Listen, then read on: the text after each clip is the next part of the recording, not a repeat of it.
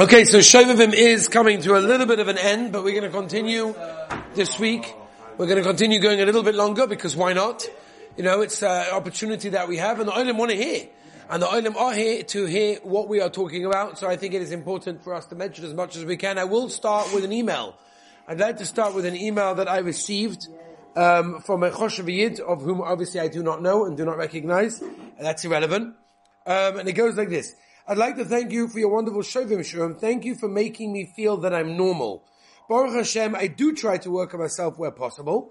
I had various social accounts and was unfortunately following and looking at things that I shouldn't be. I went and deleted those accounts permanently. So I just want to say, Rabbosai, you guys have a big zechus. Yeah, you should get, you get a big clap. You get a big clap. That's a Gavaldiga Zach, Rabbosai. That means that there are people that, that, including yourselves, you guys have a big course, that we're here, learning about something important, but I cannot do it unless we have the oilam calm. Otherwise, otherwise this is not going to work. Okay, Rabbosai. Let's, let's go. Okay? Okay. So, talking about the eye, let's continue. Somebody took a trip to a blind center, a center where Rahman al we should never know. People are blind. It's a very sad, uh, mitzias. But, you know, it happens to people, unfortunately, lalenu, and they give them certain help and skills. They teach them how to read braille and whatever it may be. So somebody wanted to go get some chazak, so he goes to a blind center. And, uh, and he was there at the time, whatever it was. And the manager gets up of the blind center, and he says there are three ta- categories, there are three categories of people that are in this blind center. There are people, that are blind from birth. That means they were never zoicha to see in their lives. It's a terrible, terrible thing. They were never ever zoicha to open their eyes and able to see the Rabboni Shalom's beautiful world. These people are in this center. The second type of people that we have in this center are people that were born uh, with eyesight, but they were also born with some kind of medical condition and this medical condition eventually caused their eyesight to fail, and they lost their eyesight, Rahman Litzlan, and they can no longer see. So I guess they had this chos for a certain amount of years, depending on the people, to be able to see, and now they can no longer see. So I guess they still know what colors are and shapes and all sorts of things, but they don't have that chos anymore. And then he said there's a third type. The third type of people, he said, are the type of people that are absolutely able to see, they're fully able to see, but we know that they're no longer going to be able to see within a month to a few years. They're going to lose their eyesight soon, and that's why they're in the center. They're in the center specifically so that they can learn how to use Braille, they can learn the various things that they need to learn so that if and when it happens that their eyesight fails, they will already know what to do. So those are the three types of people in the center. So this Yid who went to visit this blind center was there and he heard the speech from the manager and he says, wow, can you imagine that there are children, mainly children it happen to be, who are about to lose their eyesight. In, in, could be a few minutes, could be a few hours, could be a few days, a few months, a few years, but it's irrelevant because they are going to lose their ability to see. Amazing. I want to see these children. Take me to where they are. Excuse me. So manager takes him to the area specifically made for kids that can see, but are teaching them the skills to be able to learn what to do when they don't see. Okay? And, um, one of the boys got up and he started to speak in front of this visitor. And he started to say, you know, if a person has a gun to their head, there's only a matter amount of time that they're going to pull the trigger and it's all going to be over. And he said, we feel like that as well. We feel that our life is going to come to an end when eventually we're not able to see. And therefore we're here to be able to try and maximize what we can do after we leave this world. The man left there, he was crying. He couldn't believe it. He just couldn't believe it. He left there and he, he just said he couldn't even speak. He wasn't able to say anything to these kids. His mouth was just choking up with tears. Here you've got people that have the eyesight and they know it's going to be gone and they realized that they have to prepare. And he came out and he was a yid. And he came out and he said, to, do you realize? We have eyesight. We have the most precious things that the Rabban Shem gave us. And amongst them is our two eyes that Baruch Hashem are able to see. They're able to look at so many beautiful things that the Rabban Hashem created in the world and He created the world for us to be able to see those things. When we take those very eyes that the Rabban Hashem gave us to be used in the most beautiful way, in the correct way, in a way for Avodah Hashem. And as we know, everything in this world, as we in Yesharim, everything in this world was created for us to become closer to the Rabbi Shalom. If we take the very eyes that the Rabbi Shalom gave us and we use them for that which it should not be used, you know what that means? We're taking the most precious gift and we are spoiling it. We are ruining it. We're breaking it. When, when you give somebody a gift and they take the gift and they use it in the wrong way, how likely is it that you'll give him another gift? Very unlikely. You may have to, depending on connection that you have with that person, but you're not going to be happy about giving him the gift because you know that he just ruins gifts. Right? When you have a young child, you're very careful what you give that child. Of course, you feed the child and give them whatever you can give them. But in the sense of things that they can ruin, you have to be careful. I don't want to give certain things that the kid will ruin because I don't want to ruin stuff. The Rabban gave us the most beautiful things in the world and that's our eyes.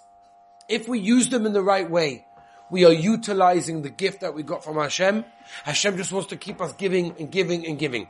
And if not, then we all know what that means. Now, people, by the way, when they hear these shurim, sometimes are like, okay, uh, okay, Seder. But the mice I've looked already. I've done it and not, didn't, I didn't just look once. I've looked many times and many, many different situations and scenes and all sorts of things. What do you want me to do now? It's there. We spoke about it, right? The Heilige Chasam Sofer that tells us that those eyes that greet us as we leave the world are the eyes of everything that we've created in this world from all the terrible things that we've looked at. But what are we meant to do? So one thing we've spoken about is tshuva. The other thing we've spoken about is to celebrate. spoke about this last week. Celebrate the small successes in life. It's an amazing thing. But there is something else as well. And people think that they can't turn back and they have to realize that there's always hope.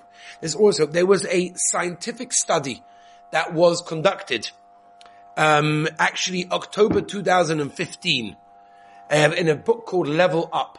They conducted a scientific uh, uh, uh um, study about um, the, the neuron pathway of the brain. And they came out that it takes approximately 90 days to change the neuron pathway of the brain. That means, in English, that if a person refrains from any addictive behavior for 90 days, he would then find it much easier to stop the addictive thought patterns. That means, I'm not talking about breaking from an addiction.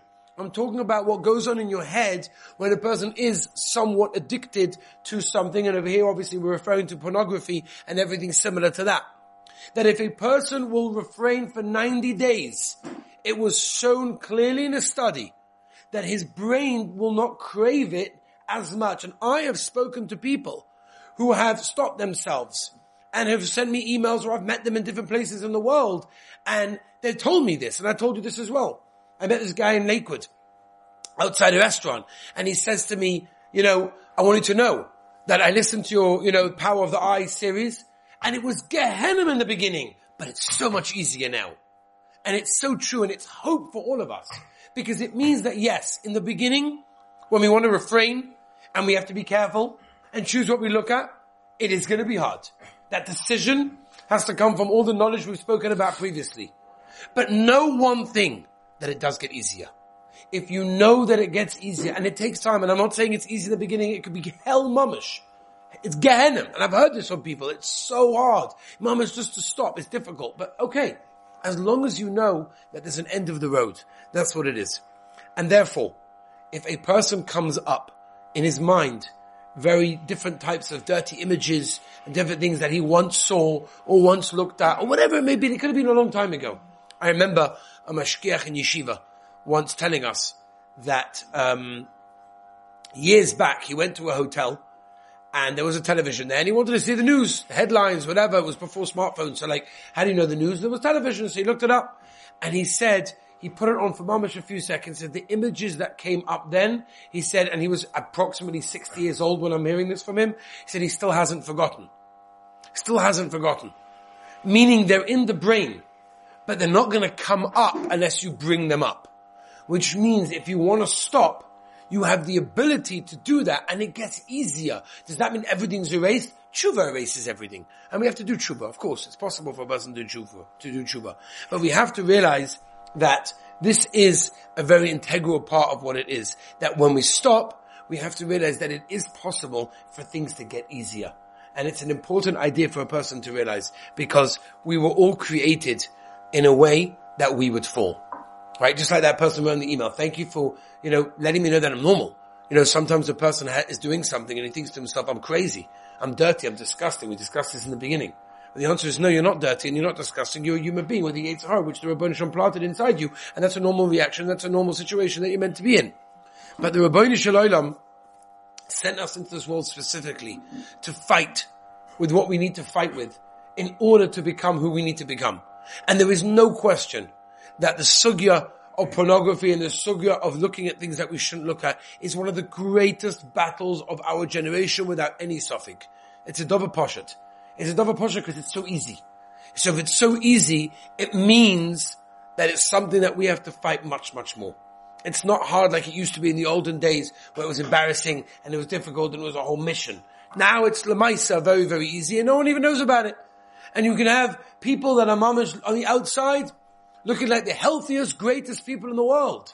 And little do you know what's going on on the inside. Somebody sent me an email uh, a while back that he is a, um, a Magid um, he gives shiurim, but he's completely involved with these inyonim. Now, it may shock many, many people, but at the end of the day, everyone's human, and everyone has a Yetzer Hara, and everyone has to fight their Yetzer Hara. And we have to realize that this is the fight of our generation. This is something that we can get out of. This is something that we can learn to appreciate. Somebody was getting uh, surgery, and they were getting surgery, very interesting, where they were conscious, but felt no pain.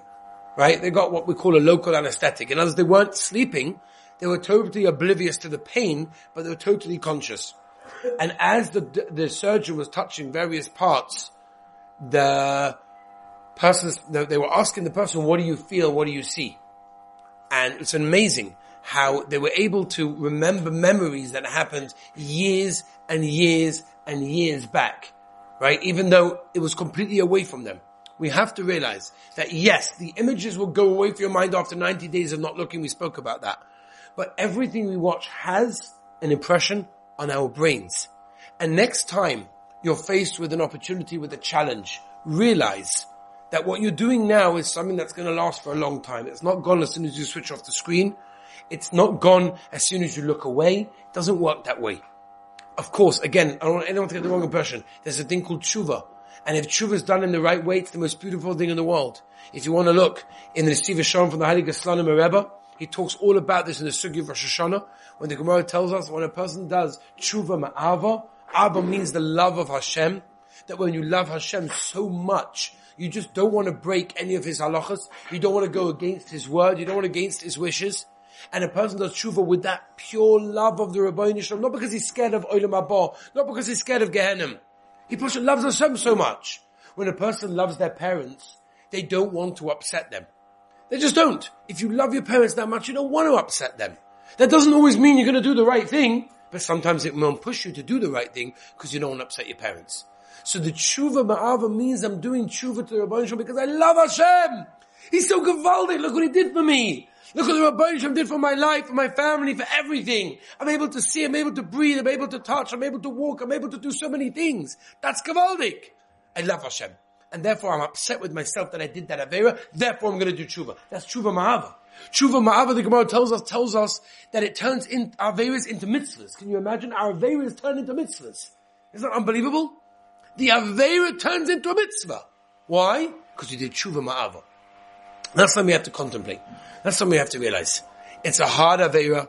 It's an Avera that really, really, really is a difficult one to overcome and, and, and get yourself out of. But we have to do it. We can do it. It can be done. People have done it. People have witnessed the fact that they've done it. Now, it takes personal strength. We have to do it. To get up and do it. You have to try. Yeah, and if you fall, you keep going. That's the biggest, we spoke about this also previously. that the Yetzer Hara's greatest trick is to keep you down on the ground and say, ah, you already did it already, so just keep on going. Look again, yeah, do it again, who cares? And just, no, I'm not going to. I'm not going to allow that. Never concentrate on what you did, concentrate on the future. Like Reb Nachman says clearly, Hayoim, greatest important word in the world. Hayoim is today. What happened yesterday, who cares? Who cares? I'm not going to do tshuva. But Hayoim, today I can be better, today I can try, today I'm going to do it. That's what it's all about. Realize that you have the koyach to do this. You have the siyata dishmaya, you have the koyach. If the Rebbeinu sees that a teenage boy, 18, 19, 20, 21, whatever it is, is working on this most difficult sugya, he's going to give so much siyata dishmaya.